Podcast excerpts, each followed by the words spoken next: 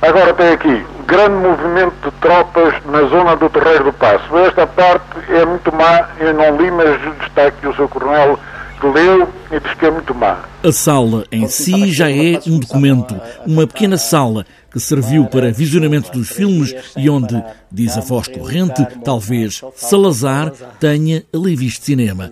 É a sala do edifício da Rank Filmes, no Cinema São Jorge, em Lisboa, ainda com uma fila com as cadeiras originais forradas a veludo vermelho.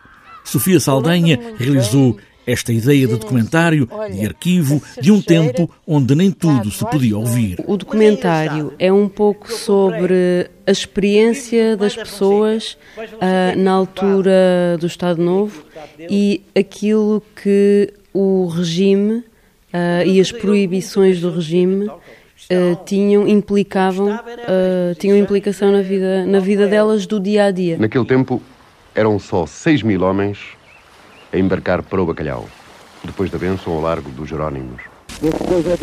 vão dar mais trabalho a pescadores. No escuro e à escuta foi feito para estes dias de abril e para aquela sala, 21 lugares, a respirar história, ouvir como na rádio, ouvir, ter ali as palavras, o som como único guia. Foi feito a pensar que as pessoas iam estar nesta sala, que é uma sala emblemática, porque aqui faziam-se Uh, Pensa-se, parece que é que é, que é verdade, que havia a Comissão de Censura uh, fazia aqui, visualizou aqui alguns filmes e fez alguns cortes.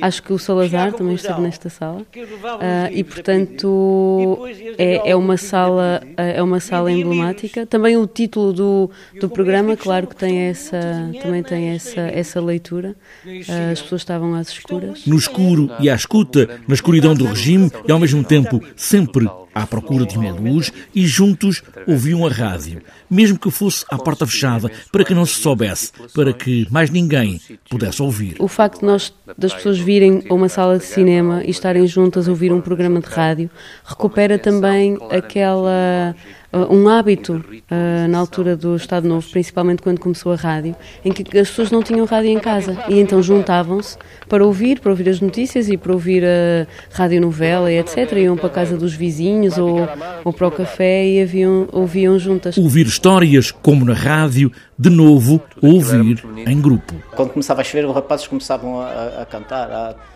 Tomara que chova três dias sem parar. Já morreu o Carmona, só falta o Salazar.